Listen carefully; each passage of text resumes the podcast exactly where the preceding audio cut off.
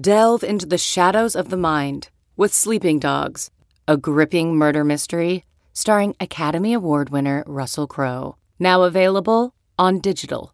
Crowe portrays an ex homicide detective unraveling a brutal murder he can't recall. Uncovering secrets from his past, he learns a chilling truth. It's best to let sleeping dogs lie. Visit sleepingdogsmovie.com slash Wondery to watch Sleeping Dogs, now on digital. That's sleepingdogsmovie.com slash Wondery. CarMax is putting peace of mind back in car shopping by putting you in the driver's seat to find a ride that's right for you. Because at CarMax, we believe you shouldn't just settle for a car. You should love your car. That's why every car we sell is CarMax certified quality so you can be sure with upfront pricing that's the same for every customer. So don't settle. Find love at first drive and start shopping now at CarMax.com. CarMax, the way car buying should be. Yahoo Fantasy Football Forecast. I come to work with two hands every day and I'm trying to bless somebody. We better be in Florida, it better be sunny, and there better be some sort of fruity drink involved. With Matt Harmon. It seems like you know ball the way you talk, so. Thank you. Someone clip that. You can get on a podcast, you can get online, you can argue with the clouds, you can argue with the, with the Russian bots. Don't care. It's Friday, October 14th. We've made it to the end of the week together, which means it's time to preview this weekend's NFL matchups. And we've got some legitimately really great ones to talk about. And joining me together, because, you know, you guys, you listeners, you get enough of me through the week. Like, uh, you get it with, with all the stuff that I have to say. I'm sitting here thinking to myself, you know what? You don't get enough of the great minds, the other folks that we have here, the elite fantasy football analysts that we have here at Yahoo. Let's bring th- more folks onto the preview show beyond just me. So joining me together is the great Andy Behrens and the fantastic Scott Pianowski. Andy, Scott, what's going on, man? Do I do I not get a royal title on uh no. on the preview show? Okay, okay, that's reserved only for waivers. Okay, got it. Correct. Yeah. So the waiver wire, you get a royal title. Um, but on the preview show, you're just regular old Andy. Um, regular old Scott. Fantastic doing, sounds man? better than great. By the way, this is like this is like when you buy a car wash at the gas station, and I don't know, is great better than fantastic? They both sound really good. Uh, I think you guys are both really good. So that's that. All right, we've got some bye weeks here. Uh, we've got the Detroit Lions, the Houston Texans, the Raiders, the Tennessee Titans they're off the board this week. Um, you know, some some pretty interesting players there. But let's move right into it here. First game up, Bills at Chiefs. We know this was an extremely fun playoff game the last time we saw these two teams face off. Um, Scott, I know you want to talk about Devin Singletary because we both kind of whiffed on the Singletary call last week. Yeah, Singletary, I, I thought he'd earned circle trust privileges into last week double digit touchdown favorites against Pittsburgh, and he does very little. And I think maybe the key to the Singletary matrix is that he needs a competitive game for him to actually come near his theoretical upside for handling the ball. Kansas City will fight back their home team. We all know what happened in the last meeting. So I feel confident saying Singletary will be around 15 touches. I could even see him surpassing that number. But in a week where four teams don't play, in an NFL landscape where running back production is awfully hard to get, and I know you Cook made a couple of plays last week, whatever. I, I think a lot of fantasy managers were probably burned by Singletary last week. I'm still going to proactively rank him in the top 20. Yeah, I think I'm there with you. Uh, the one question I have, and you know, I know this is is Andy's one point about this game is with the receiving uh, players that are back in the mix here. You know, Isaiah McKenzie's back. Um, obviously, we don't know the status of Dawson Knox at this point. You know, Jamison Crowder's out for this game. Um, Scott, does that have you like pause at all about like the the Devin Singletary part of this? Because he was being used proactively in the passing game, um, which is funny because they draft like James Cook. They try to recruit uh, J.D. McKissic for that role, but it just still ends up being Devin Singletary. I'm with you that I'm probably going back to the Singletary well this week on the one team, which ironically is my one one and four team that I keep talking about. no surprise there. Um, I'm probably going back to the Singletary well, but does that give you any pause about him there? No, because running back is so thin, and because Knox has been such a non-factor all season anyway. Uh, I'm not going to worry about that. I, I also want to say, give a shout out to my friend Jim, who I talked about having the greatest 0 4 team I'd ever seen in a fantasy league. he now is the greatest 0 5 team I've ever seen in a fantasy league because he narrowly lost by two points because the opponent had Patrick Mahomes and Travis Kelce. and that's just a horrible way to lose. Uh, so hang in there, Jim. You still have uh, you know the second most points in your league. You still have a roster that I would swap any of my rosters for. You still have a bench to die for.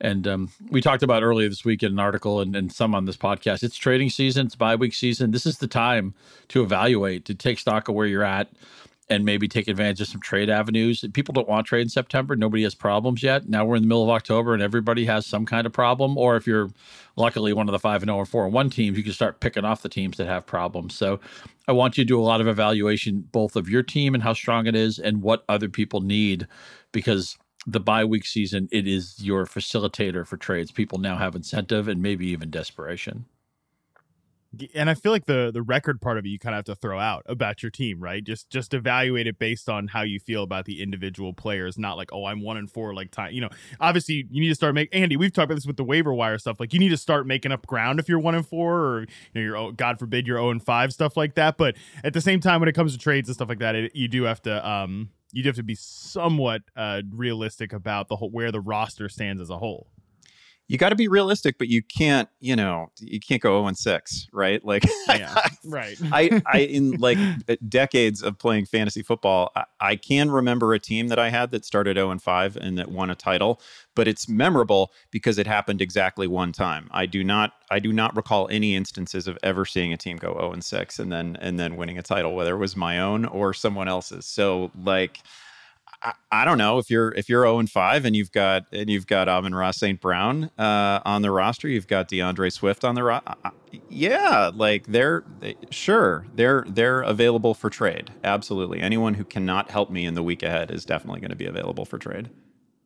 That's a good point. Um, back on this game, these are two title contenders, right? Uh, Andy, break down the receivers here for me because I know that's what you want to talk about. And you know, this game I, think is going to tell us a lot how these receivers are going to be split, you know, based on um like Isaiah McKenzie coming back. Yeah, it uh it feels like we should be building to this game, right? Like we shouldn't we shouldn't open with this one. We should uh we should finish with this one. Um Well, you want to super... start off on the right foot. You want to start off on a high note, okay? yeah, like yeah, would you suppose... want me, you want me to start off with uh, I suppose Rams, we shouldn't Panthers? start with Jags and Colts. Yeah, that's yeah. that's fair. that's fair. Draw the people in with Jags and Colts. That's right. No, you're you're you're a pro. Uh you're you're that's a good call. Um, obviously, Gabe Davis, uh, pretty pretty fair game. The last time he went he went to Kansas City, right? It was the 200 yard four touchdown game where he was just running by uh, Chiefs defenders and and ended up being utterly unstoppable, and it didn't matter in the end. Anyway, wonderful game. I, I, think one of the biggest things that we learn on the Buffalo side is whether Khalil Shakir has earned any extra snaps, right? Uh, uh, because he was obviously productive, not perfect, but productive last week with Isaiah McKenzie out. As you as you rattled off some of the names, you know, it does strike me that almost anybody who had a even a slight issue last week for the Bills was uh, they held them out, right? It it feels like you know it, it felt almost collegiate, like they knew they were just going to stomp mm. the Steelers, and um, even with Singletary, right? Even Singletary's usage, they were like, let's not get Devin Singletary hurt in this in this silly game. Um, let's let's load up for the Chiefs next week. Like maybe that was a thing that was happening. You wouldn't you wouldn't normally expect that in the NFL, but maybe. Um, anyway, I think we're going to learn something pretty interesting with Isaiah McKenzie coming back because he was uh, he was somebody that a lot of us were high on coming into the season.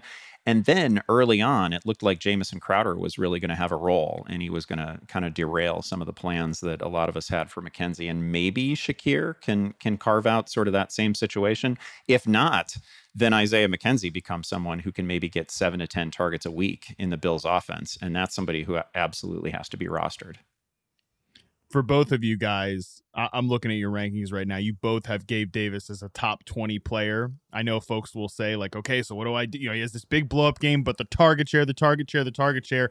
I feel like, and Scott, you can start on this. I feel like you never, you can never put him on the bench again because you know the potential that exists there. Yeah, and it's always been a case of him with Davis when he's 100% or very, very close to it physically. It's press, it's plug and play. It's he's one of those guys that when he misses practice time. We can't feel anywhere near as confident, and his record hasn't been very pretty when when you get to that. So this is some of these receivers. Stefon Diggs used to be like that when when he was in Minnesota. If he had a messy Oh, week of practice, but we're still going to play, you, you really call. couldn't play him with any confidence. But when he was 100 percent healthy, it's like okay, lock and load, let's do it. So you know, it's Friday now. As, as long as there hasn't been any setback with Davis physically, and so far so good. I think he's certainly a proactive play. You'd have to have extremely strong wide receiver room to not be starting him in this spot. Andy, same same for you. Yeah, pretty much every time I look at my receiver ranks, uh, I I move Gabe Davis up a spot. it's also, you know, it's one of those weeks. Um, the buys have hit. A, a, a number of guys are coming off uh, kind of sketchy weeks where uh, I don't I don't feel great about any of the receivers outside the top twenty or so. And pe- people who have a real opportunity to, um, you know, to sort of tilt fantasy matchups like Gabe Davis, I, I just keep bumping him up. Um, I'm really anxious for this game. It was great to see him pretty much fully operational last week, coming off a, a, a dominant game. So, uh, yeah, pr- I'll probably revisit my fantasy ranks a couple more times uh, after this podcast, and who knows, maybe maybe I'll have him in the where, wherever Dalton's parked him uh, by the time we're done. well, let me tell you, Dalton's got him at wide receiver seven. So uh Yeah, probably a little shy of that. Yeah, yeah, maybe a little bit shy of that. Um, the Chiefs receivers are I mean, can you really play any of these guys with confidence at this point? I, I'm I'm just I'm just whiffing on Juju every week, and it seems like that's the way it's that's the way it's just going to go for the rest of the season because it's not you know it's not like the targets aren't there. How many how many times did he get shoved out of bounds at like the four or the three um, in their last game? Right, like he's someday he's going to score a touchdown. I don't know when it is. He's uh, he's not getting targeted in the end zone, but he's getting targeted near the end zone. So I'm just gonna I'm just gonna whiff on that constantly uh yeah it's i i don't think i could start mvs or uh hardman with any confidence it's a bye week so people have to do crazy things i don't want to make anybody feel bad about it i, I actually thought Mecole had uh, it, a couple of huge plays in, uh, in the last game, but is also clearly fighting through injury, so that is a worry. Uh, and uh, uh, no, I don't. I don't think you can start any of them with confidence outside of Kelce.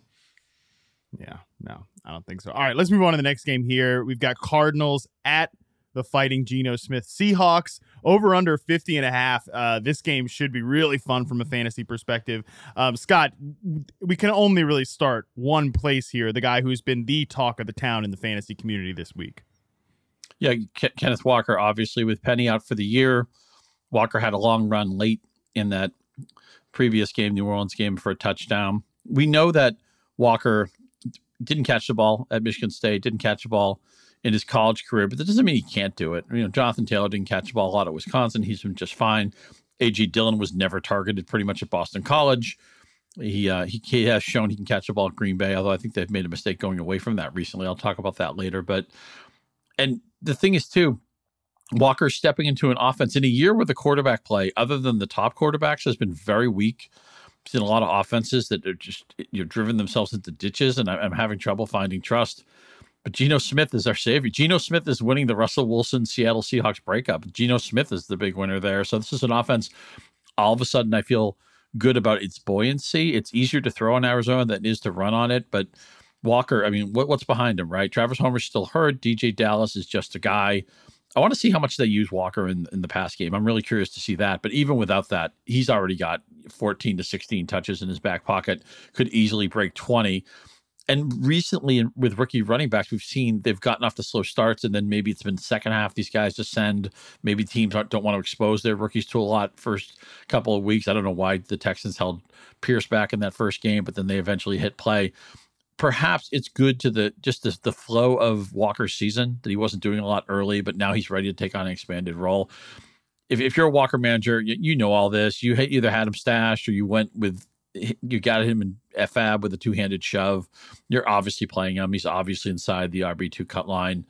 And it's Seattle offense. And in league right now where they're like 15 or 16 offenses, I don't want to rewatch their games. I, it's really hard to get the, the nerve up to watch these Seahawks games or to watch these Bears games, you know. But I want to watch the Geno Smith games. And that means I, I want a piece of Kenneth Walker when I can get it. Yeah, his offense is is awesome. I mean, seriously, like it's.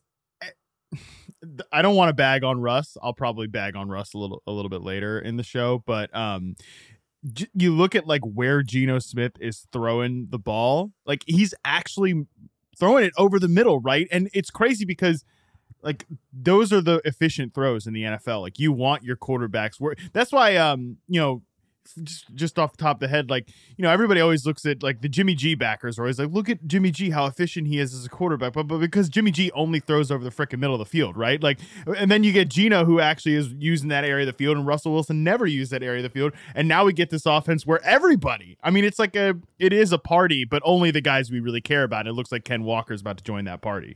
It kills me also that we had screaming values on Metcalf and especially Lockett, and I feel like I got very little of Oh, that yeah. because I couldn't come up with Geno Smith being even just an average quarterback, and right now he's been certainly above average. But you know, whatever. If for the rest of the season, if we told you right now Geno Smith will be league average, I think anybody who rostered Metcalf or Lockett would be fine with that. I just wish I was, you know, you had a seat next to me on that bandwagon because I don't have much of it.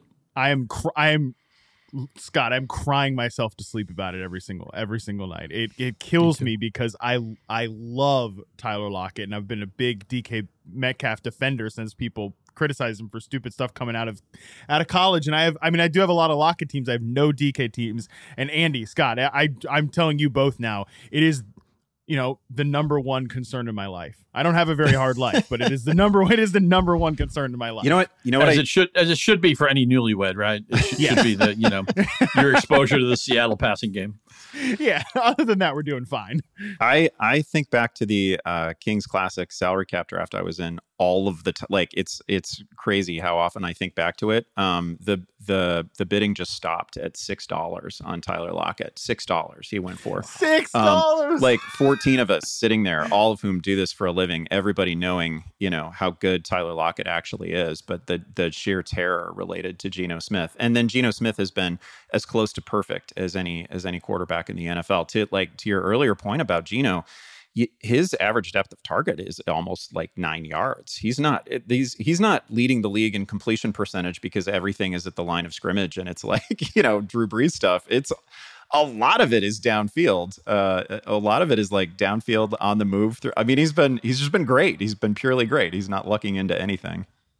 Yeah, and like you look at Lockett's box scores the last four weeks. Obviously, week one, I think that was like a figuring it out point for this offense. But um, and I'm I'm gonna knock on wood here and like try not to jinx Lockett when I say this because we all know that people would complain about Tyler Lockett. Well, he's he's volatile, he's volatile, he's up and down. Like you get these big weeks and then he gives you nothing. But like nine for 107, nine for 76, six for 91 five for 104 and two touchdowns. Like he's been a steady producer. I think because the this is what like nobody wanted to say during the whole like Tyler Lockett volatility debate is that he had played with a vol- volatile quarterback who used only throws to the most volatile parts of the field, which is deep down the sideline. So I am bag. I'm fine. I bagged on Russ there, but um, it is what it is. I think that's a huge part of why Tyler Lockett was so volatile, and Geno's given us pretty steady stuff with these guys. Andy on the Arizona side, you know, we'll we'll see about the backfield, but it is a rather interesting spot for these guys like Eno Benjamin.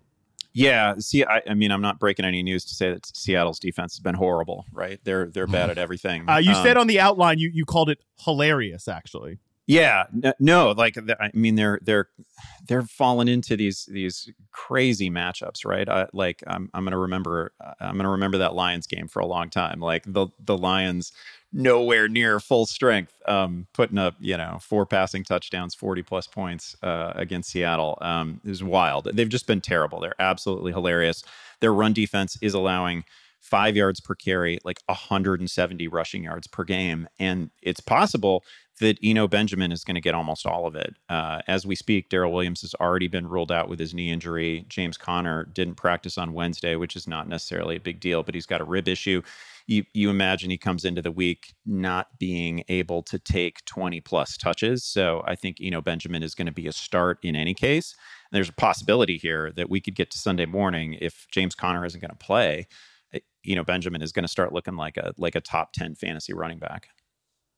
Yeah, I think he has a shot to be a legit league winner and you know wasn't picked up with like ferocity this week with um Yeah. with the Kenneth Walker thing going on but you know it's I love James Conner he's a good player uh obviously it's a great story but you know he's a guy that if he breaks down this year I don't think any of us would be surprised by it so Benjamin's a guy there I'll point out too Rondale Moore I mean, kind of went back to playing that like fake receiver stuff like he did last year, like a 2.3 average depth of target. He went back to the slot uh, when AJ Green uh, returned this past week, whereas he was like an outside player against Carolina Panthers, which like, come on, that ain't that is never gonna work. Okay, um, but. I know that Andy, you had a lot of good thoughts about Rondale Moore coming into the NFL. Scott, I also want to run this. I do want to run this take by you because I think this is a part where you could tell me like you're being a little unrealistic here because everybody knows this, but I feel like this is a good week to if you have Rondo Moore to play him against this hilarious Seahawks defense, as Andy calls it, because he should get a decent bit of volume. You know, he I, I think he is doing a slightly more real receiver stuff, and then like immediately trade him right after this game just because like DeAndre Hopkins is coming back. But Scott, like that's something everybody knows, so maybe that's not that sharp of a thing to say. No, I'm glad you mentioned it. Right before we started this podcast, I filed my sleeper piece. It's in editing right now. And I had Rondale Moore on that sheet. And I don't know, such a nebulous term. You know, I'm sure some people are listening saying, I'm not playing Rondale Moore. And other people are saying, oh, of course, Rondale Moore's been rostered in my league all season. What are you talking about? Yeah. But Seattle, even though they've given up more volume on the ground, their efficiency metrics are actually worse against the pass. No Hopkins yet. I think this is a week where Moore can spread his wings again maybe get to around 10 targets, six to eight catches. Yeah, I know we're going to live with some of that bubble screen life, but he's a proactive play for me. He's getting the green light for me in week six. Yeah, and like I said, then I feel like you just you include him not as like a, oh here to go take Rondale Moore, but you make him like a sweetener in some sort of trade where you can move. Which is which just means that you and I exchange texts on Sunday when some Arizona receiver, no, you know, Greg Dortch comes back. Oh, Dortch is back. And, and, and catches a 45 yard touchdown, and you and I, you know, throw our phones against the wall like Ari Gold. Uh, yeah, AJ Green, uh, 75 yard touchdown, like it's 2015, baby. It's yeah, gonna be like he's playing between the hedges at Georgia. Yeah, beautiful. Love it. All right, next game up. It is the Jaguars and Colts. Andy, I'll let you start on this since you were so disrespectful to this matchup. We got a 42 over under. We got two teams not coming. Colts at least one not a great performance on Thursday night. Uh, it feels like that game happened. I just feel like that game happened five months ago? Uh, maybe I'm just trying to block it out of my memory. But Jaguars fans also up in arms over the last two Trevor Lawrence games. So what do we got? This this is an interesting game, I think, to talk about, despite your disrespect, Andy. No, I I agree. Uh, it, it feels like I don't know. Did Jacksonville just lie to us? Like, were they not really like the uh, ascending offense that they looked like for a minute there? I mean, they were I, there there was a moment like three games into the season when I, I, think they were they were maybe they were second in the NFL and like point different like they were up there in point differential and they were scoring yeah. and now the offense in the last two weeks and whatever it was Philly Philly's good it was you know bad weather conditions all that but the offense has scored 20 points in the last two games and there were a lot of points that should have been available against Houston in particular. Um, that was a really ugly rewatch that I will confess to like, I just gave up on it in the second half. Um,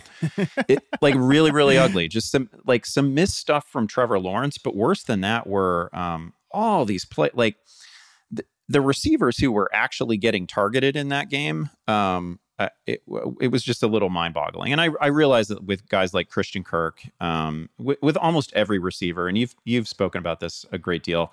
There, there's like five or six guys in the league who um, are, are just every week going to be fed targets and going to produce numbers, and everybody else is going to be volatile to to some extent. Um, three targets for Christian Kirk and one catch was was seemed a little low, a little modest. Plus, they were throwing to the slot. They just happened to be throwing to Evan Engram. They fed Evan Engram 10 targets. Engram and Zay Jones both had plays that I'm sure don't get classified as drops because almost nothing in the NFL is classified as a drop. But I think everybody uh, affiliated with the Jaguars would say they should catch a ball that hits them in both hands, right? Like that was happening a little bit. Um, it, it, was just an ugly game, ugly game both from Lawrence and from uh, and from this receiving core. And I, I don't I can't imagine there's going to be a, we're going to see another game where Christian Kirk doesn't see like eight targets, but maybe it was it was just it was uh, jarring to see uh, to see Christian Kirk almost as I don't know almost as a decoy, and it's not like it's not like Houston was doing anything to just erase him either. Um, the the opportunities were there; they just didn't feed him. And Doug Pederson even said this week, like, okay, you know, um, you don't ever want to be in a situation where Christian Kirk has three or four targets. He needs to be up there like 9, 10, 11. Um, hey, I'll take hey, I'll I'll certainly take 11 after after a one catch game. So I feel pretty Yeah. good about returning to Christian Kirk. Um, I'm with you on that. It's also worth noting as we're recording this that um, Jonathan Taylor practiced today, so that's a pretty good sign that he's probably going to be back for this game. But Scott, we have a lot of questions about the Colts overall, but I know you want to highlight with someone in particular. Yeah, I'm going to say some nice things about Alec Pierce. I just also want to quickly mention that Travis Etienne has outsnapped James Robinson two straight weeks. Yeah. Robinson's early fast start was built on a couple of long, out of character, unsustainable runs. I mean, he, the defense was just in the wrong places. Anybody would have scored in those plays. Last week would have been the great time to do it to get Etienne cheap or sell Robinson high, but I would still look to do both those things this week if you can.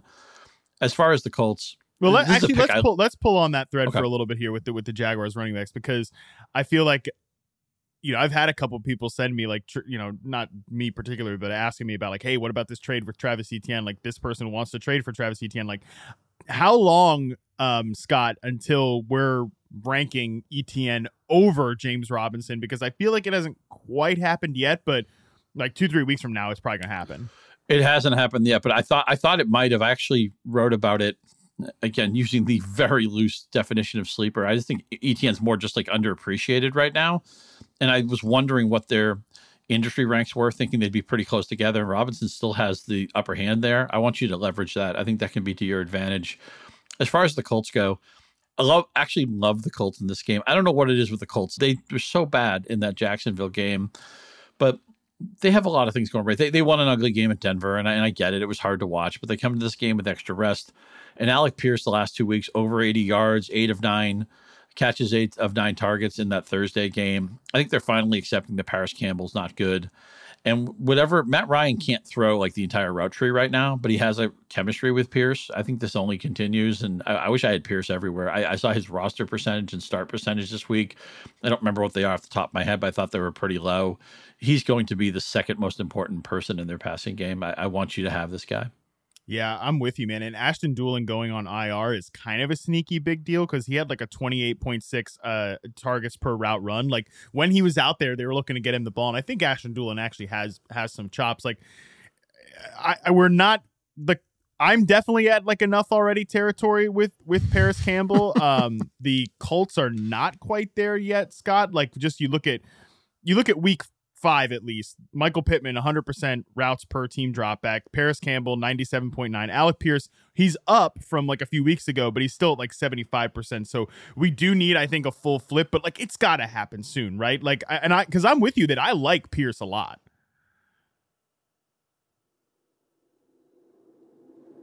that would be great. That would be great. Andy, all this um Alec Pierce talk, you know, I drafted a I mean, I actually didn't draft a ton of Michael Pittman because you know he was one guy that like you had to have like the first pick in the third round because everybody liked like hey Scott Yeah. who liked Michael Pittman? Everybody liked Michael Pittman right. but um Andy it hasn't gone that well so far. Some of the metrics are still there for him like you know the routes participation is there um the target share is there but his average depth of target is so low this year compared to um, everyone else. I feel like he can get back on track, and this is a good spot for him to get back on track because he's run into like that was a tough wide receiver cornerback matchup with Patrick Surtain last week. You were you kind of should have expected a slower game there, but um, any like any concern about Michael Pittman, or have you adjusted expectations? What the, basically, Andy? What should I do as like a, a like a long time Michael Pittman bro? What do, how should I be feeling right now? I no, I feel like if your if your biggest fantasy problem is Michael Pittman, I I would hope that you're four and one right now, right? Like that that just does not seem like a huge problem to me. Um, I think you're right to point out the Surtain situation last week, and you're also right that that game feels like it was a million years ago. It's crazy. Uh, I I wouldn't. I have zero concern with Michael Pittman. It's great that he that he uh, you know it's great that he's back. I my concern is with Matt Ryan.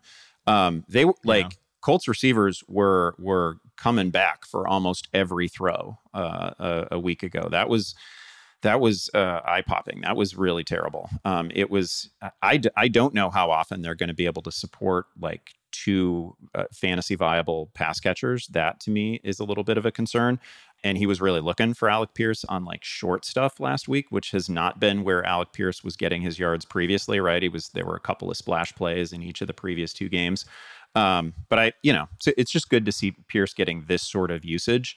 he he was actually one of the most difficult players for me to rank this week because um, it of of course it feels like a secondary receiver in, for Indy can put up a, a, zero or close to it at any time. Like for sure, Alec Pierce is going to have some games with like five targets and 19 yards or 21 yards.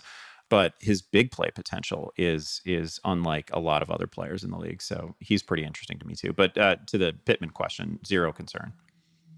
I'm glad to hear you say that. And I'm definitely not trying to get, you know, another uh, troll message from Denise from the Treviso Babes League. That is for sure about Michael Pittman. So, all right, let's move on to the next game here. We've got Vikings at Dolphins.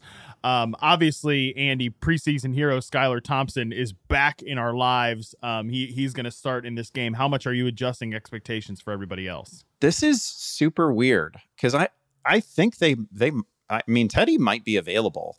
Teddy's yeah. like in the concussion protocol, but maybe not concussed, um, probably not available uh, in practice, perhaps until Friday. So they're whatever they're deciding to go with Skylar Thompson. He was great in the preseason, but that's just the preseason. Like 450 yards in the preseason, five touchdowns, completed three quarters of his of his throws. Like he was great, um, but he was also a pretty. Uh, I don't want to use the term mediocre, but I almost used it like collegiate quarterback. I mean, he he threw 12 touchdown passes as a fifth year senior. Um, he's he's not somebody wow. I think anybody should get excited about. Um, and yet the the Dolphins are choosing to start him here, basically starting him over Teddy, who again probably going to be uh, active in this game. Uh, so that's just really unusual to me. We uh, it seems like Tyreek Hill is going to be good to go. Uh, he's been dinged. Seems like Jaylen Waddle is going to be good to go. I don't know what to expect here. It is it is really odd to me that they are going with Skylar Thompson, and I I I have to be one of the only people that is starting him in multiple leagues. I'm starting him in the Charles Robinson 20 team Super League because um, because I had tied myself to Tua, right? So I've just been chasing Dolphins quarterbacks all season and uh, I'm starting him somewhere in Superflex too. Um, I'm dreading it. Uh, there, there's no way it's going to look anything like preseason, but, but, what the hell? He's the guy throwing a Tyreek. You know, fantasy football is supposed to be fun, right? I mean, it, seriously, it was either that or um, uh, I, I lost the bidding on uh, uh, uh, Walker in Carolina, right? Like I made a pretty aggressive bid on him. Like I, I'm down to Skylar Thompson. This is all I got. And I guess you got to do what you got to do. Uh, Scott, what do the Vikings got to do in this game? Uh, w- what do you think on this side?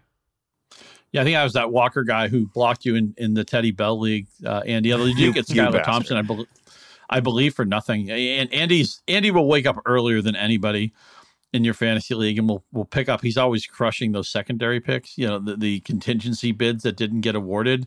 Behrens just scoops those up. Wednesday, so, five a.m. Yeah. That's my whole game. Yep. Yeah, after he's already run probably probably seven and a half miles. You know, so Andy Behrens is just a pox on any fantasy league. Let's establish that.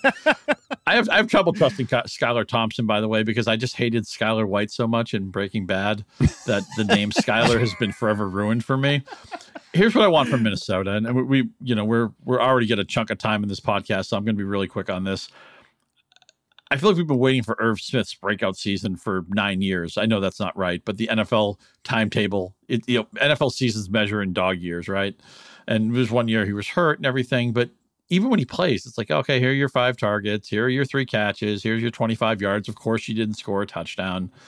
And I have in a year where everybody's scrapping for tight end production, I can't decide if I want to start Irv Smith, bench Irv Smith, or cut Irv Smith. In different leagues, I've done all of those things this year. None of them have worked out.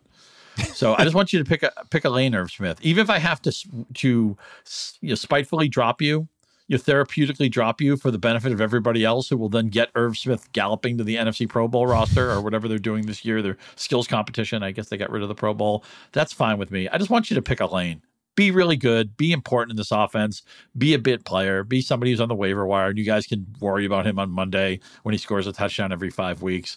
I'm just kind of getting sick of this Irv Smith game.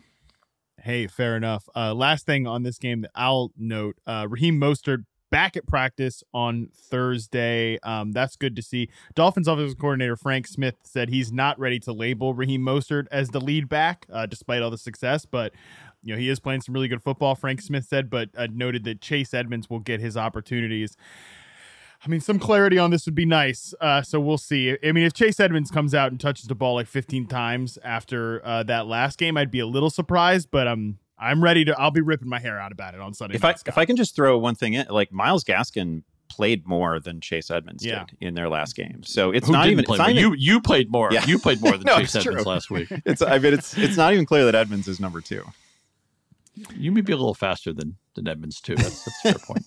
We He's certainly got out. better hands. He's certainly got better hands. He knows the zone blocking scheme a little bit better. uh, right? Yeah, actually, Edmonds Chase. is actually quick. That's never been the problem. But maybe Behrens makes the better reads. Yeah, I think that's probably the best way to look at it. All right, next game up here, we got Ravens at Giants over under 44 and a half. You both, for whatever reason, want to talk of all the things to talk about in this game. You two sickos want to talk about uh, a pair of Giants receivers.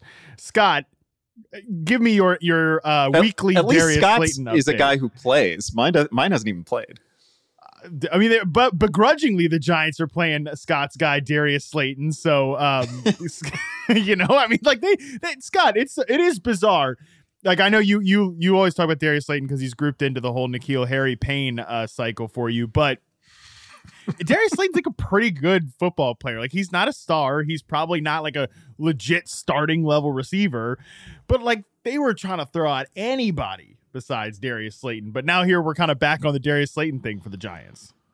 Yeah, yeah. Slayton was inside the wide receiver three cut line his rookie year, and then he didn't score touchdowns his second year. And then last year, the the clown car that was Joe Judge and everybody, just you know Jason Garrett, you know for half the season they walked away from from Slayton, and they were so reluctant this year to play Slayton that I just assumed. And, and we've had so many conversations: is who's this sleeper? Who should we stash in the Giants' offense? Because Jones doesn't look that bad. We like Brian Daboll.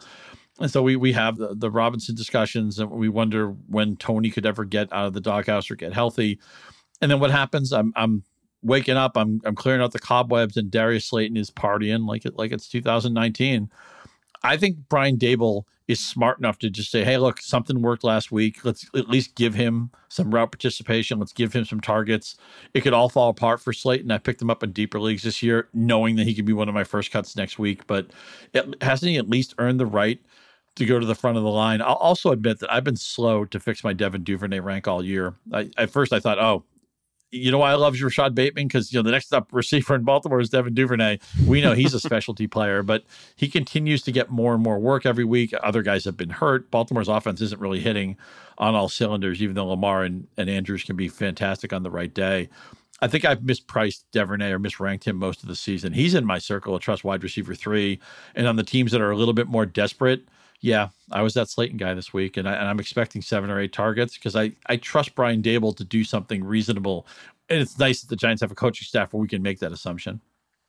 Yeah, I, I like that call. Um, I mean, come on, Darius Slayton's better than like Marcus Johnson or Richie James or, or whatever. But Andy, Wan'Dale Robinson, you know, potentially getting back in the mix here, and you know they've they've run through the ringer at slot receiver. You know, we had the Sterling Shepard moment. Obviously, he's out for the rest of the season. You know, with another injury. Richie James, uh, like come on, enough already with Richie James. So Wan'Dale Robinson is minorly interesting. I mean, this team is four and one with some like goofball goofball receivers, and Yeah. you know, Slayton and Wan'Dale Robinson kind of getting back in the mix here isn't the worst thing in the world. Yeah, um, Wan'Dale is somebody who uh, just an electric college player, right? He went from being a pretty good running back at Nebraska and then showed up at Kentucky the next season and was, and was like a hundred catch receiver, thirteen hundred plus yards. Um, just destroyed my Hawkeyes in the bowl game, like a legit, really gifted player um, who we've barely seen. And it it might just be that we end up talking about Wan'Dale Robinson every Monday as a guy that you'll want to add because hey, he was limited in practice and he's coming back real soon, and then it's December and he still hasn't come back. I don't know, um, but but I know that he practiced last week and he had to be kind of close, and he's practiced again this week, albeit on a limited basis. When he gets on the field, like there's clearly uh, an opportunity to to step into a bunch of targets right away. I don't know how much he'll play initially. I, I I think it was pretty clear that they expected him to enter the season as a as a volume receiver for them, and, and that is still very much in play because they haven't, you know, as of this moment, they haven't dealt for anybody. And uh, you, I mean, you listed the rogues gallery of receivers that we're dealing with here, right? It's, I mean, the Richie James targets can go to Wan'Dale Robinson. I think he's going to be really interesting. It's not a great quarterback situation. It's not a great passing offense, obviously, but I think he can make it a lot better. And he's he's definitely somebody who I, I just feel like you're in a 12 team league or or larger. There's probably somebody who should be stashing him. Yeah, this game's interesting too because the Giants defensive coordinator Wink Martindale used to be the Ravens defensive coordinator. You'd think like I'm I'm interested to see how they play Lamar Jackson because typically like this is the type of team you know the the the Ravens would blitz a ton under Wink Martindale. They'd send a lot of pressure. They'd play a lot of man coverage. You know, a lot of man coverage. You know, Lamar can shred man coverage because of his mobility, and but they don't exactly have the receivers right now besides Devin Duvernay to beat man coverage. So I don't know. This this is kind of like a. I'm not going to say like the Ravens are on upset watch, but it is at least like it might not be. I, I don't know. There, I mean, I could look like a complete idiot because the Giants' defense is not that good, and you know the Ravens just going steamrolling. But I don't know. I think it's it's a fascinating one to kind of kick around in your head a little bit. All right, we're gonna take a quick break. When we come back, we're gonna preview Bucks at Steelers. Searching for NBA playoff coverage? We've got you. The Old Man and the Three, presented by BMW, gives you an inside look into the world of sports. Hosted by former NBA sharpshooter and Duke legend JJ Redick and sports writer Tommy Alter, The Old Man and the Three offers unprecedented access to the league. Tommy and JJ discuss the NBA and interview some of the biggest names in the league, like Devin Booker and Luka Doncic. NBA final season is the perfect time to dive in, and you can listen to The Old Man and the Three wherever you get your podcasts. To hear episodes brought to you by BMW. Push the limits this NBA season with the brand that set the ultimate standard BMW, the ultimate driving machine. All right, we're back. Um, Andy, Najee Harris, a lot of concerns overall. Dalton and I talked about them on yesterday's show, on the Stat Nerd show. Uh, where what's your level of um, what's your what's your what's your pee your pants level on Najee Harris? it's uh, it's pretty high. It's uh, imminent. Uh, I don't know exactly what all the what all the color coding is on the on the pee your pants uh, threat level scale, but uh, it's it's elevated. It's up there. it it may yet happen. Um, th- this is I think it's one of the biggest issues fantasy wise. Uh, one of the biggest storylines of the week, really, because um, he's there's no like Najee Harris hasn't been like secretly good. There's no underlying stat that you can look at that makes Najee Harris look okay. Um, this has been a really bad season. He is uh, like he's not forcing missed tackles, and he was. You know, I actually thought that coming into this year, he was a guy who was getting his his first season was pretty underrated. We saw people calling him a compiler. Um, you, you know, a lot of people unimpressed with him. He actually he actually led all running backs when you combine total touches, right? Receptions plus carries. He led all running backs in missed tackles last year. He was good. Some of that was um, the the volume of receptions and the volume of targets that he was getting from Ben Roethlisberger. Obviously, he was getting put in fairly favorable positions, making guys miss. But he was but he was good. I'm not I'm not saying that he was Christian McCaffrey good, but he was a really good player. And now the the target volume is gone, right? He's on pace for something like half of the targets that he saw last year, so that's bad. He's averaging just three and a half yards per touch. He's got he's got nowhere to. I mean, he's got nowhere to run. Um, offensive yeah. line play hasn't been great. He's also one of those like patient runners where like if the hole never opens up, it just looks terrible. Um, yeah, you, yeah. you know, like you you you pretty much got to be in this offense, I think, like a super decisive, you know, hit the hole as quickly as possible, not trying to pick and choose uh, sort of back. And he hasn't necessarily been that. So now there's this Jaylen Warren buzz, which is kind of weird to me because I, you know, Warren's looked fine. I don't have anything bad to say about Warren, but I, I don't think. I don't think he has Najee Harris's bag of tricks. Um, and I just, you know, maybe it's the foot thing. Maybe it's the foot thing from the preseason and it's still bothering him. And um, it's just not going to go away and he's going to play through it. And I, you know credit to him if that's what the situation is but his production has been poor. I think that his usage last week was probably related to the fact that they just got smoked. They just got blown out. Um, but it's a concern. And obviously if warren starts trotting on the field in third down situations and suddenly najee harris isn't a guy who's playing 75 80% of the snaps um, and getting you know some some cheap and easy fantasy points on third downs um, it, it's really bad. What's it's what's our like what's our threshold with Najee Harris? Like, are we just not? Are we just like not going to play him? You know, at, at this there, point, or there's or... just no question that if I'd added um, Ken Walker, if I'd added Eno Benjamin this week, that I would play those guys over Najee Harris. Like, I've got him, I've got him ranked as a very fringy RB two, um, like the bottom of the RB twos, and I don't that that that probably expresses more confidence than I really have in him. You just kind of run out of guys in a in a week with four teams on bye, right? Like I I have extremely low confidence in Najee Harris. Yeah, not ideal. Scott, what about you? Where are you at with the whole Steelers offensive situation? Yeah, I'm not looking forward to a bunch of Najee Harris start sit questions on Sunday. I'll admit that. Mm-hmm. here, here, you know, Mike Tomlin has famously never had a losing record in Pittsburgh, but I don't know how they fix this season. But I'm going to give you some free advice here, okay? Chase Claypool averaging 4.48 uh, yards per target, which is lousy. Pickens, George Pickens, averaging 8.9 yards per target. That would be more. That would be double, actually. Stop playing Claypool, Pittsburgh. Stop throwing to him. Stop prioritizing him. You should probably try to trade him. He's not going to get a second contract in Pittsburgh. We all, I think, kind of know that. This is a broken relationship. Your season now has become about getting your future, you know, developing your young players, right? Developing your rookie quarterback, developing your exciting rookie receiver I want to see Pickens pass Claypool like a parked car. And the only reason why that hasn't happened already is because the Steelers are hanging on this idea that Claypool is a good player. I mean, maybe he will be somewhere else. He's just screaming for a change of scenery. I think Pickens has a chance to really shove Claypool out of the way. But when you see that efficiency and you see the usage that Claypool is still commanding, it makes no sense to me.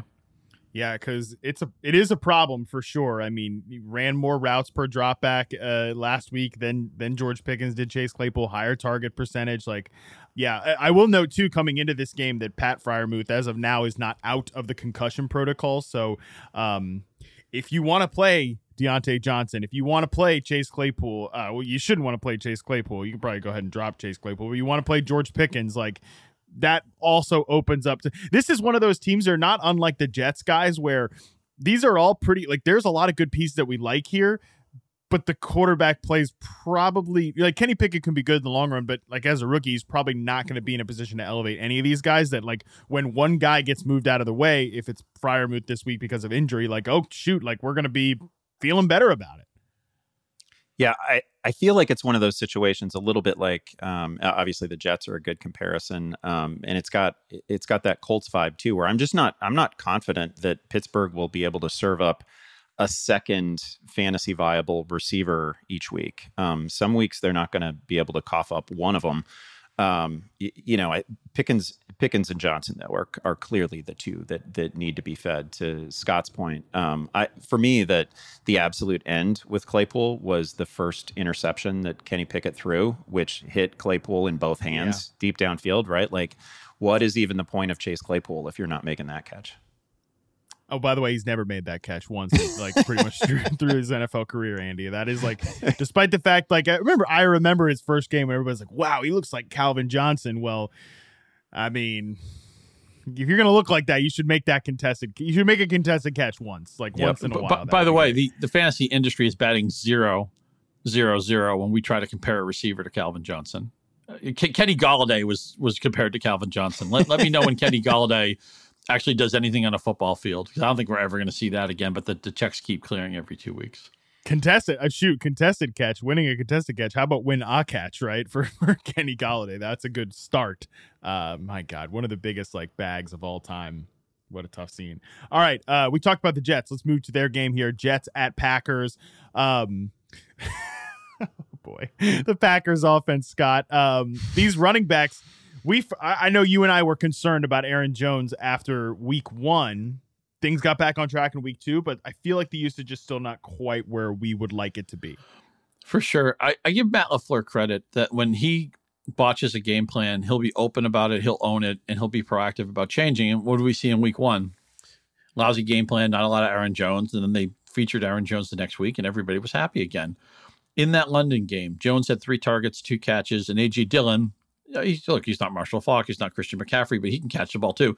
He wasn't targeted at all. And Rodgers struggled to get the ball downfield to some of his other guys. Doubs didn't do much. Lazard didn't do much. I realized Randall Cobb had this game out of nowhere, which is kind of hard to follow. There's an easy button in your offense. It's called throwing the ball to Jones and maybe even a little bit to Dillon. I think LaFleur is going to be smart about that. Jones is somebody I may play in DFS this week. I, again, LaFleur is somebody who will self scout and own mistakes and make proactive changes. And we know teams are more likely to make a change after a loss, especially the way the Packers blew that second half game. I'm expecting this backfield to be much more involved in the passing game. I think Jones could easily catch five, six, seven passes this week. I mean, shoot, I I would love to see that. Uh, the Packers uh, are dead. The Packers are dead last in the NFL rushing success rate allowed, so that's good news for Breece Hall, who's already um, on a tear. But the uh, the Jets are 25th, so it's good.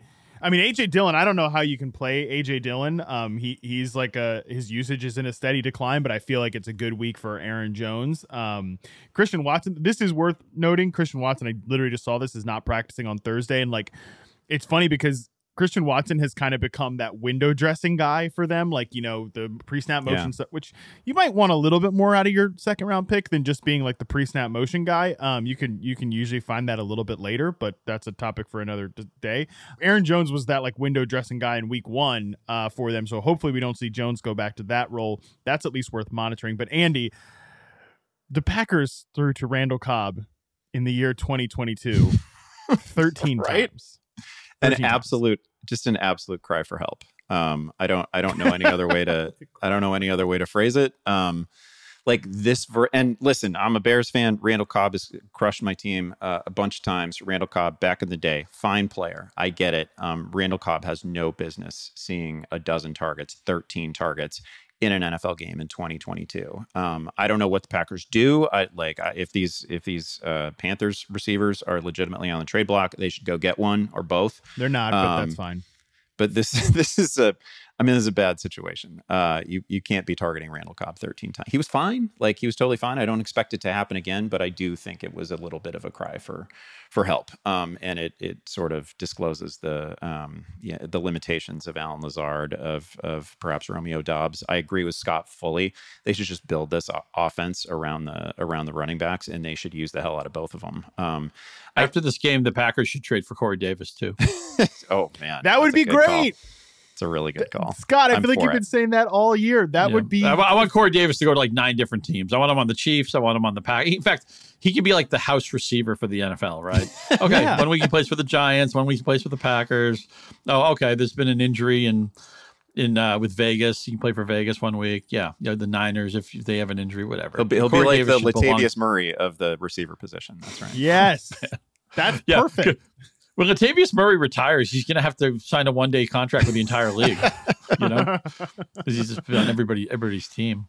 He's like Jo- it's Josh McCown, right? He it's like you go to his Pro Football Reference page. It has like fifty jerseys up there. oh, Uh, and, and memo to the Packers: Cobb is a salad.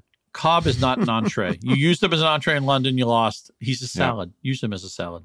Great call. Uh, Aaron Rodgers, by the way, is practicing with his right thumb taped. Um, so vibes around Packers offense not great right now. Rodgers himself too. Like you could see it in that game against the Giants. You're watching it that like he's you know Matt Lafleur has all this schemed up stuff for him, and then he's like, I'm the I'm not doing that. He's like starts slinging it deep, and it doesn't work. Slinging it deep to Allen Lazard, who doesn't get open. You know, Corey. Yeah, Corey Davis. By the way, be great because then we get these Jets guys freed up too. There's too much going on in the Jets. Like I feel like Breece Hall is the only confident start you can have in New York right now, and like that's pretty much it. Like all these other guys are Elijah Moore, Garrett Wilson, they're all bench holds. Like Michael Carter is a bench hold, but that's that's pretty much it there. So um let's move on to the next game here. Bengals at Saints. I know you guys want to talk about couple things from the Saints. I want to just talk about the Bengals here for a second because I think this offense is in is really in a in a rough spot. And you know, their usage of Ja'Marr Chase is starting to become really problematic because in weeks 1 through 4 and even a little bit at times in, in Baltimore, they're just having this guy run go routes, go routes, go routes, go routes, and against double coverage, all sideline targets. You know, you look at the way that teams scheme up a, a Justin Jefferson, you know, teams scheme up uh, Cooper Kupp. I mean, that's obviously the greatest example. And they're not doing any of that stuff for for Ja'Marr Chase right now. Their plan to like, okay, let's get him the ball and easy stuff was a bunch of like bubble screens that went absolutely nowhere. I'm freaking out about Ja'Marr. I'm not, and I, I don't think Chase has played as well as he did last last week when you watch him you know you watch his route running stuff like that. But um he can obviously get back on track but i'm a little concerned that this bengals coaching staff like i think a lot of the efficiency a lot of the way that they ran hot last year sort of masked real systemic issues in this offense and like the way zac taylor calls plays, designs offense, and they're almost in a weird spot too, Scott, because like Tyler Boyd is a good receiver, but the fact that he's like a slot only player means that they don't get Chase enough looks out of the slot. It means they don't even get Tee Higgins really enough looks out of the slot. So I don't know, man. Like, how does this get better? Is it a is it a just a matter of like eventually Burrow will play because I don't think Burrow's played that great. Like Burrow will play better, Mixon will play better, Chase will just play better, and like they'll continue to mask the systemic issues here because I do think those systemic issues really exist. It's also a vi- viable question that did they go to the Super Bowl in spite of Zac Taylor, not because of Zach Taylor? Remember, they were only a four seed and they had some breaks. They didn't play great in that Raiders playoff game. Easily Almost lost, lost, to the Raiders. Game. Yeah. Yep, and they were they were getting housed in Kansas City, and then a bunch of things went their way. And Kansas City, in part, gave that game to the Bengals, and in part, the Bengals took it. Almost everything you've drafted into the Bengals this year, you've been disappointed by. Higgins has been hurt. The offensive line has been a problem. It's been slow to gel. Uh, Burrow was getting sacked a ton. Remember, Burrow had the uh, appendectomy in the offseason, so so maybe a slow start from him was to be expected. But I'm just really glad I would have drafted Joe Mixon more than I did. It just didn't fall that way. For early round picks, you usually need the right slot to end up with a certain player. I could easily be sitting here crying over my Joe Mixon instead I'm crying over many other different players who are disappointing me, but Joe Mixon isn't one of them. A little bit surprised even that the Bengals are favored in this game. I, I think they have a Zac Taylor problem. And I think right now Burrow is not in sync. They look like a team that's still like kind of in preseason mode. I don't I don't want to bag too hard on Zac Taylor because I think he's done a good job like changing the culture there and is a good head coach. But but to, like like what Brian Daboll did, like Brian Daboll has called play, but Zac Taylor never didn't call plays for the Rams, right? He was like the quarterback coach when he got hired there during the whole like everybody who's friends with Sean McVay gets a head coaching job. But he's never he didn't call plays. Now he's calling plays and he always has for the Bengals. Like he needs to do what Brian Daboll did and like find somebody you like out there, bring him in to be your OC and like give that up. But I think that's tough for guys to accept, and I understand. Also, why. that Philly special call at the goal line was so I, stupid. What What are you doing? Yeah. You have so many talented guys, and you're bringing in a play that could blow up. I mean, when the Eagles ran Philly special, it was touchdown or bust. It didn't there wasn't going to be a series of plays after that.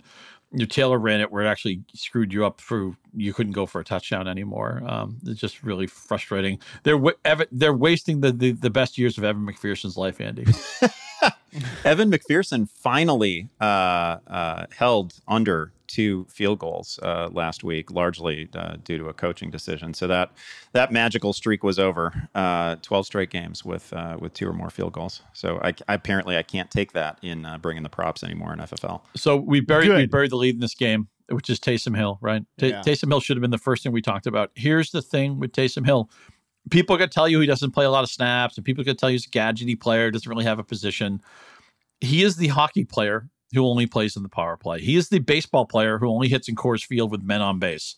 When he's on the field, he's probably involved in the play. He's their best short yardage runner. He's going to get such high leverage use. And he qualifies at, a, I know he doesn't play a lot tight end, but he qualifies at tight end on our platform, on some other platforms use him as a tight end. If you're super, super desperate, maybe even use him as your quarterback this week.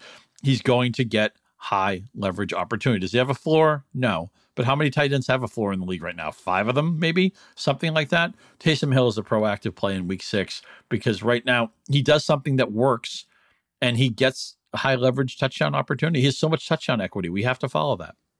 Yeah, and his touchdown equity, uh, Andy, comes at the expense of Alvin Kamara. Um, which is probably why people are still upset about Alvin Kamara.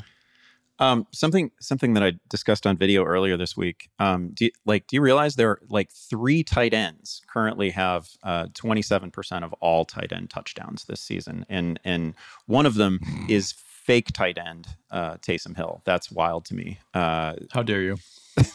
like I, uh, by the way, to uh, you know, Scott mentioned that that fantasy platforms have him at tight end. It's because the team lists him at tight end. Like, like yeah. he's he's on the depth. Your problem is with the end. Saints. Your problem yeah, is with right. the Saints, not don't, with us. Don't take right, it up right to New, right to New Orleans, not New, not Yahoo Fantasy. Yes, hey, can I exactly. can I get an integrity check from from from you, Andy? Like, I I've talked about this dynasty team with Scott on on Sunday where I felt kind of disgusting that like Kyle Pitts is my starting tight end and he didn't play. And I, Jonnu Smith's my backup tight end. He didn't play. So I was like, all right, I'm just going to throw Taysom Hill in there. And he has like 36 points. He probably not going to have 36 points again. But like, I'm kind of thinking, you know what?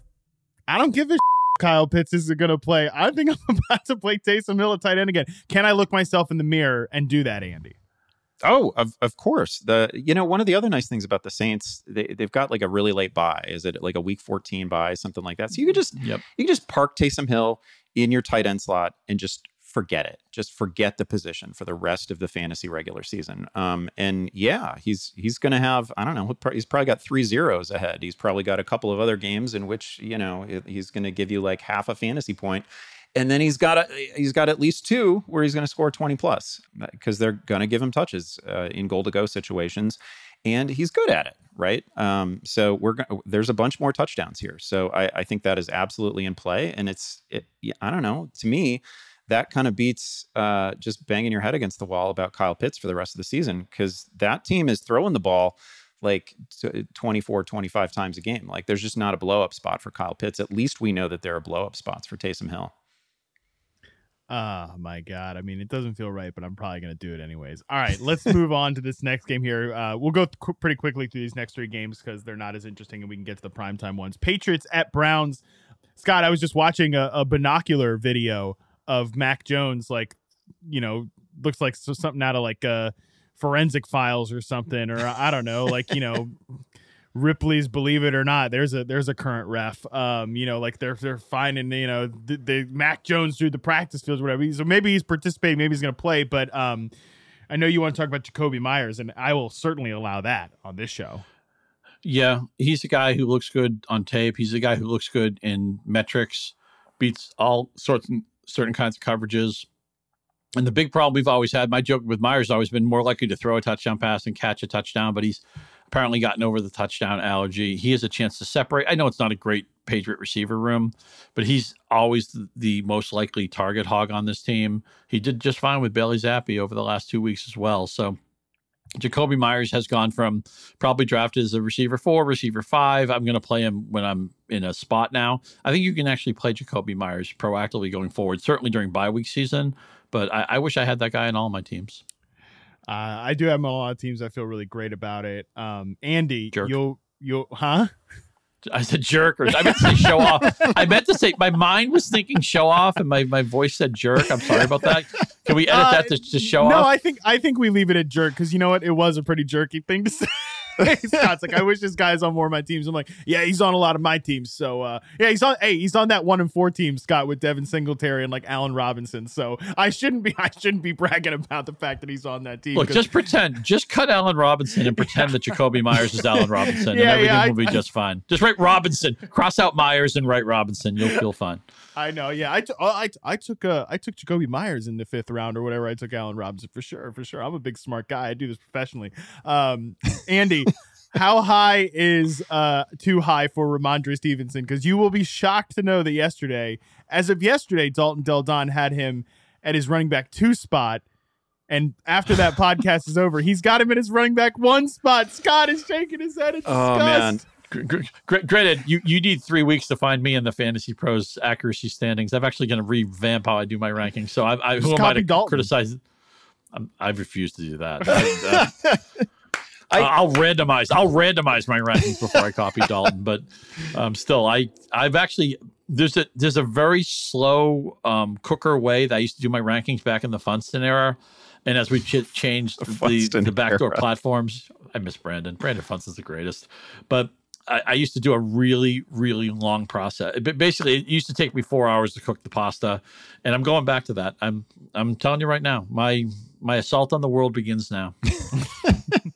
The table. I'm I'm more likely to get to Dalton's rank on Rhamondre Stevenson than I am to get to Dalton's rank on Gabe Davis. I think uh, it, it Rhamondre is definitely another one of those guys where every time I look at the ranks, he he goes up another peg or two. Um, this is a this is just a blow up spot against Cleveland, um, a team giving up almost 140 rushing yards per per week and uh, 5.3 rushing yards per carry.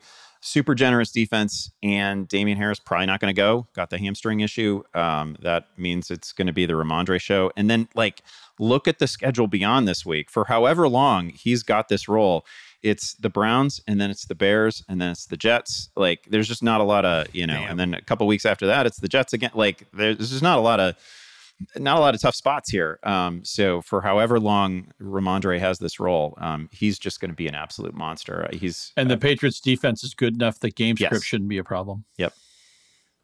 Oh yeah, Rhamondre Stevenson season, as uh, everybody is saying.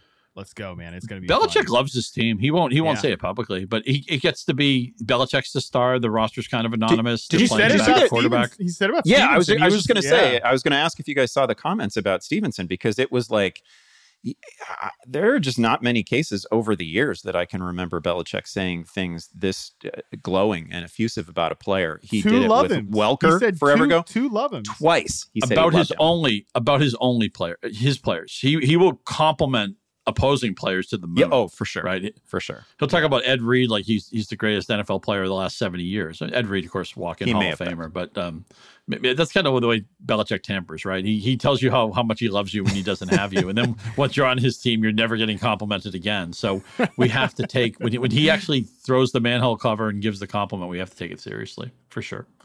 Well, Dalton's taking it seriously, Scott. Running back one, uh, you're not taking it seriously enough. It appears, uh, you know. So there you go. Rhamondre Stevenson, running back one overall. We love it. Uh, all Well, right, I'm, Nick- surpri- I'm surprised he has him over. Next game is the Niners Falcons. He, he has him over Jeff Wilson. yeah. he, he Here's my question. Here's my question, fantasy crew. Has Jeff Wilson looked good enough that when they get Mitchell back, is Jeff Wilson still the guy? Is this what kind of timeshare is this? We know Garoppolo doesn't run a lot, so the Trey Lance you know thing is so far in the rearview mirror. What kind of role is Wilson's easy to play this week against the Falcons? You don't need Yeah. my help on that one, but is Wilson more of a temporary band aid for us, or is he going to be a long term answer for us? That's a great question because I've gotten people asking like, when's the right time to stash uh, Eli Mitchell?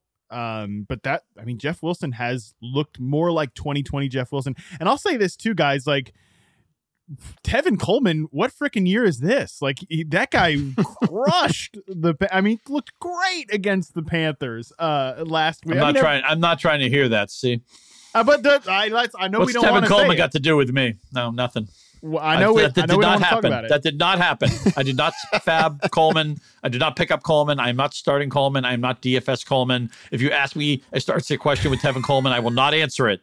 Tevin Coleman does not exist in my world. Period. Full stop.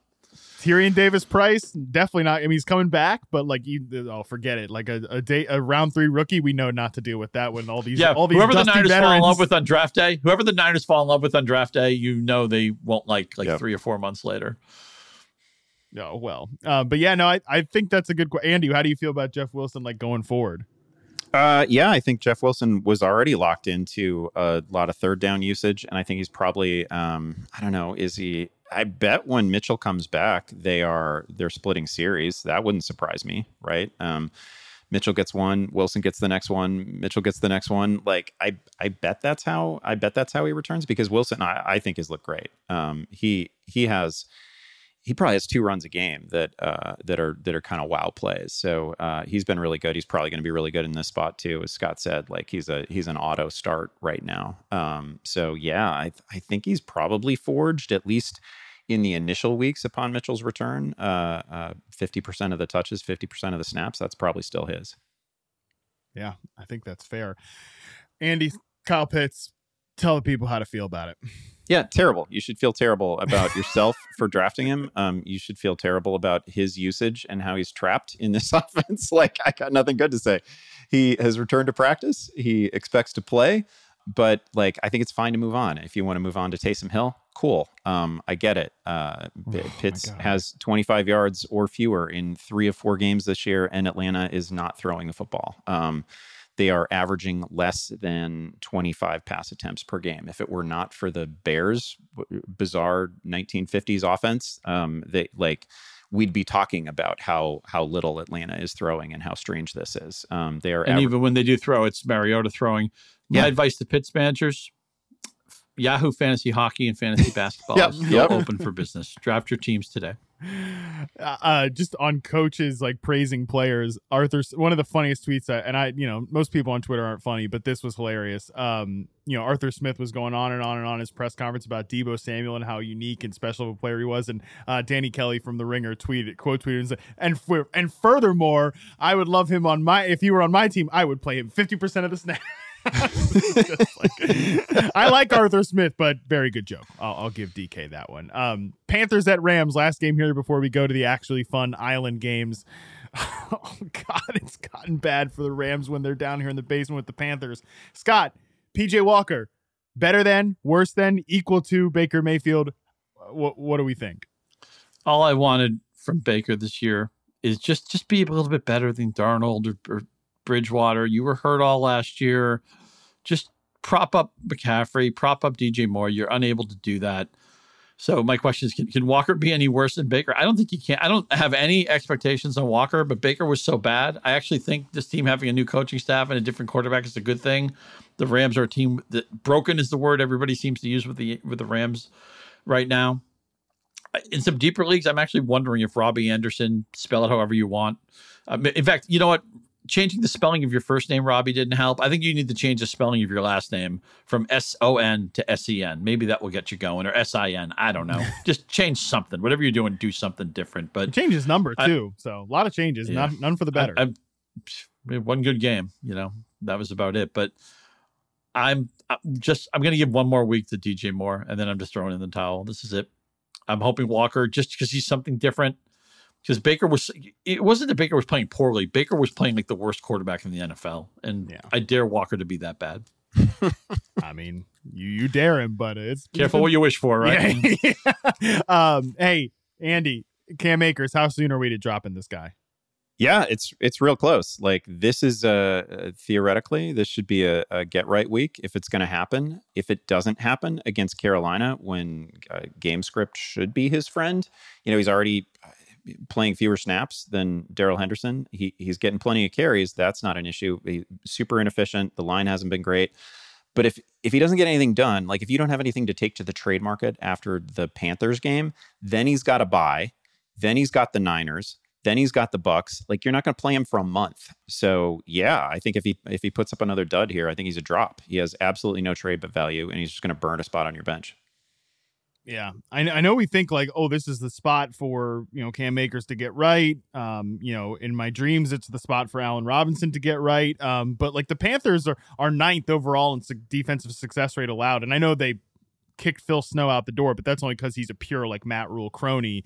Um, so this defense is pretty good. It's got good young players, so we'll see what happens there. All right, let's move to some interesting games here. Cowboys at Eagles, forty-two point over under. Um, Scott, give us uh give us the the Dallas backfield spiel. Yeah, I mean the problem is the Cowboys have won four games in a row, so they have no incentive to change what ostensibly is working. Tony Pollard averages six point three yards per per touch.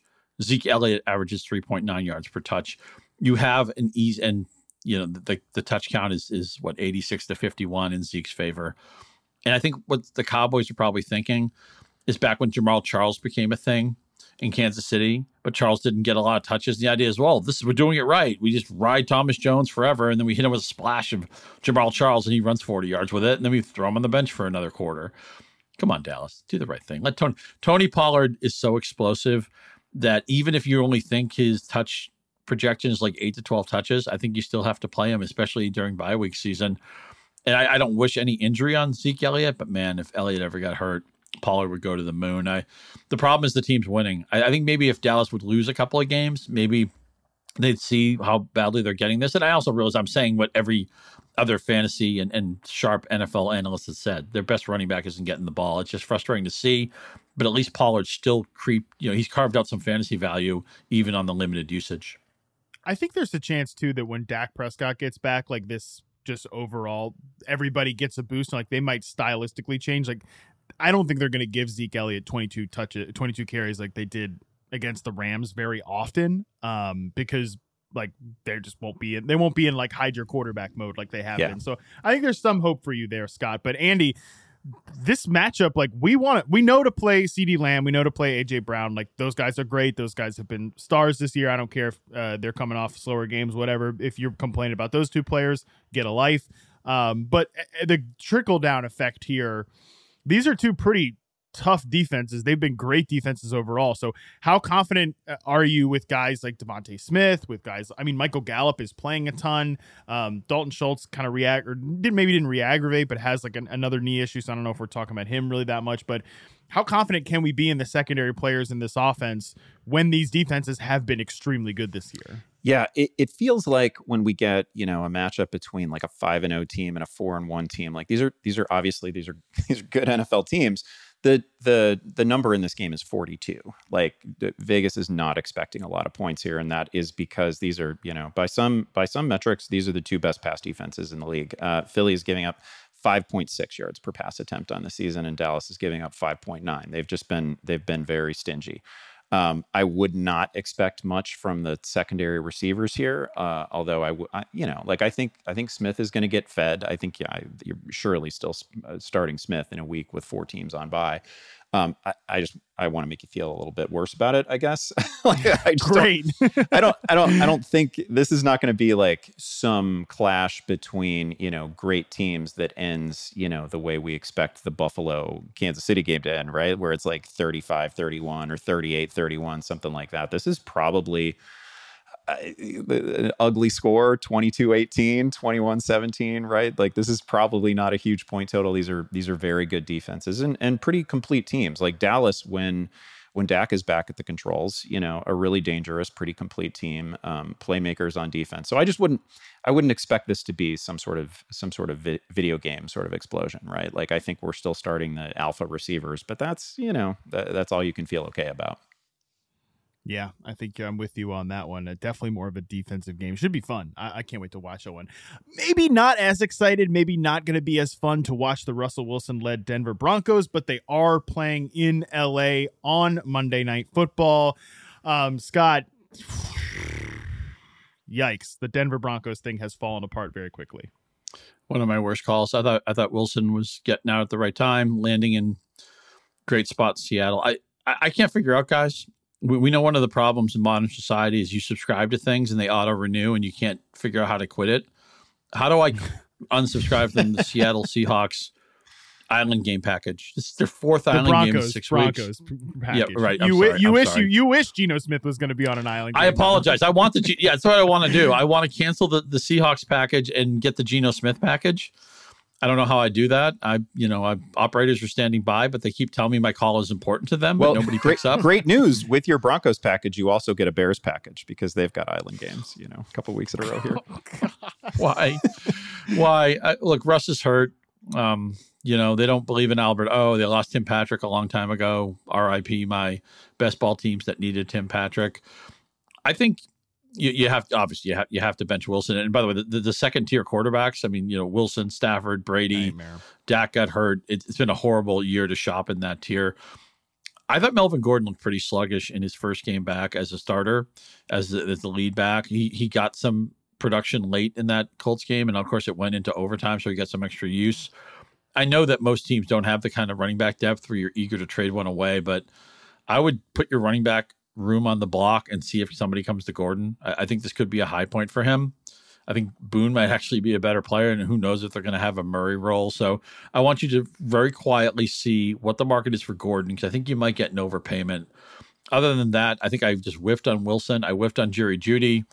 It's becoming harder and harder for me to imagine why he was a first round pick. He just looks like a guy who belonged in the second or third round, an interesting yeah. receiver, but I, have given up on him ever being a special talent. Of course, we don't know how hurt Wilson is, but I may not. It's a possibility I might not even watch this game. Oof. Um, I'll definitely watch this game because I'm a sicko and you know I don't have anything better to do.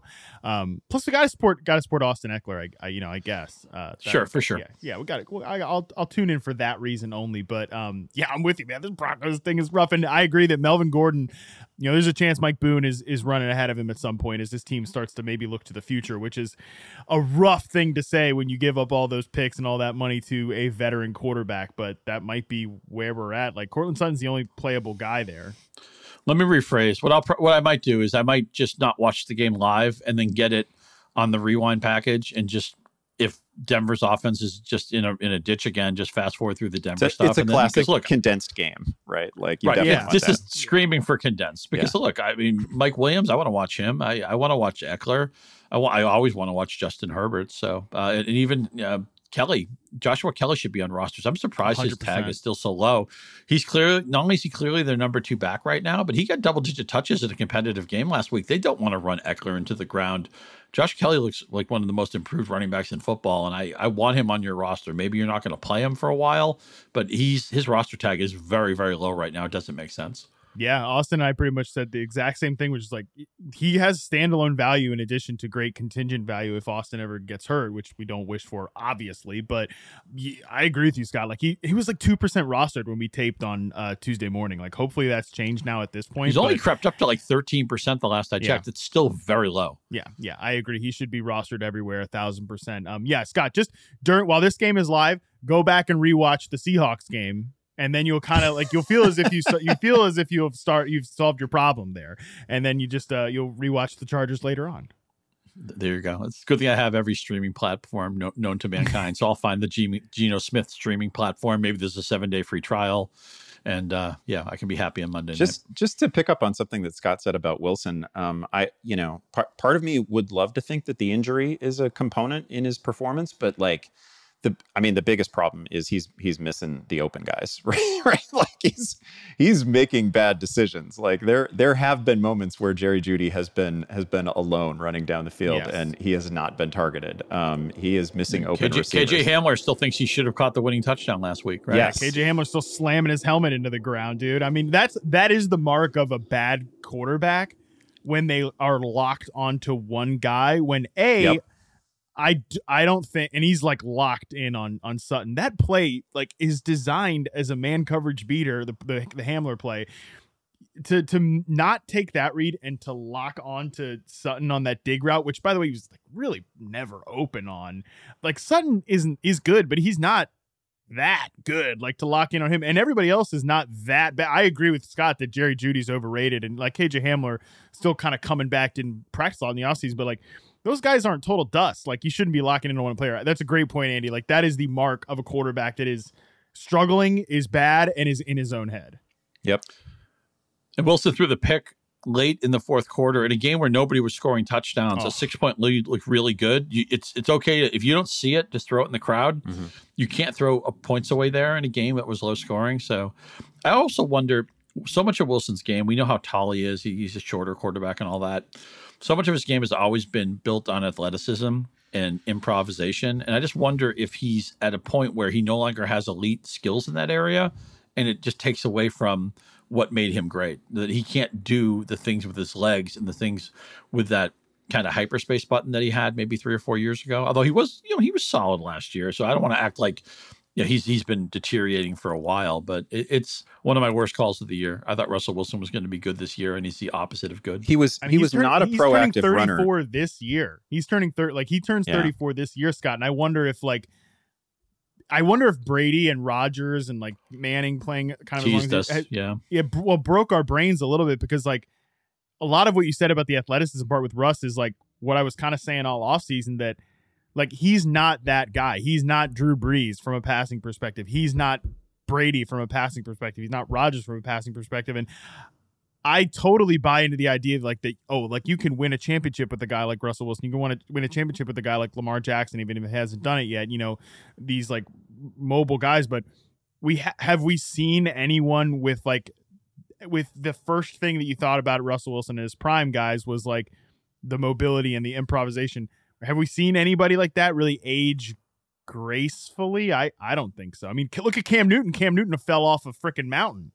for sure. And that age gap, that the age cliff can be a problem for pocket guys too. Right now, every Matt Ryan throw looks like it's a half beat slow, and it's missing just like the extra five mph it means it needs to get to the receiver on time. You talked about all the receivers coming back for the ball in the Denver game.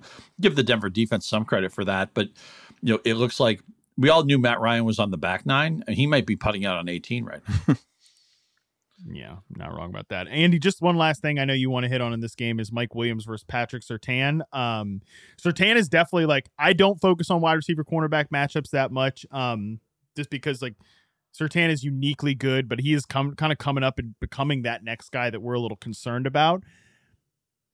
Any any reason to not play Mike Williams? I had somebody ask me like, "Are- "Are you worried about this matchup?" Like I'm I'm thinking about playing Rondale Moore. I'm like, no no no no no no. You're not thinking Yeah, about playing Rondale Moore over Mike Williams.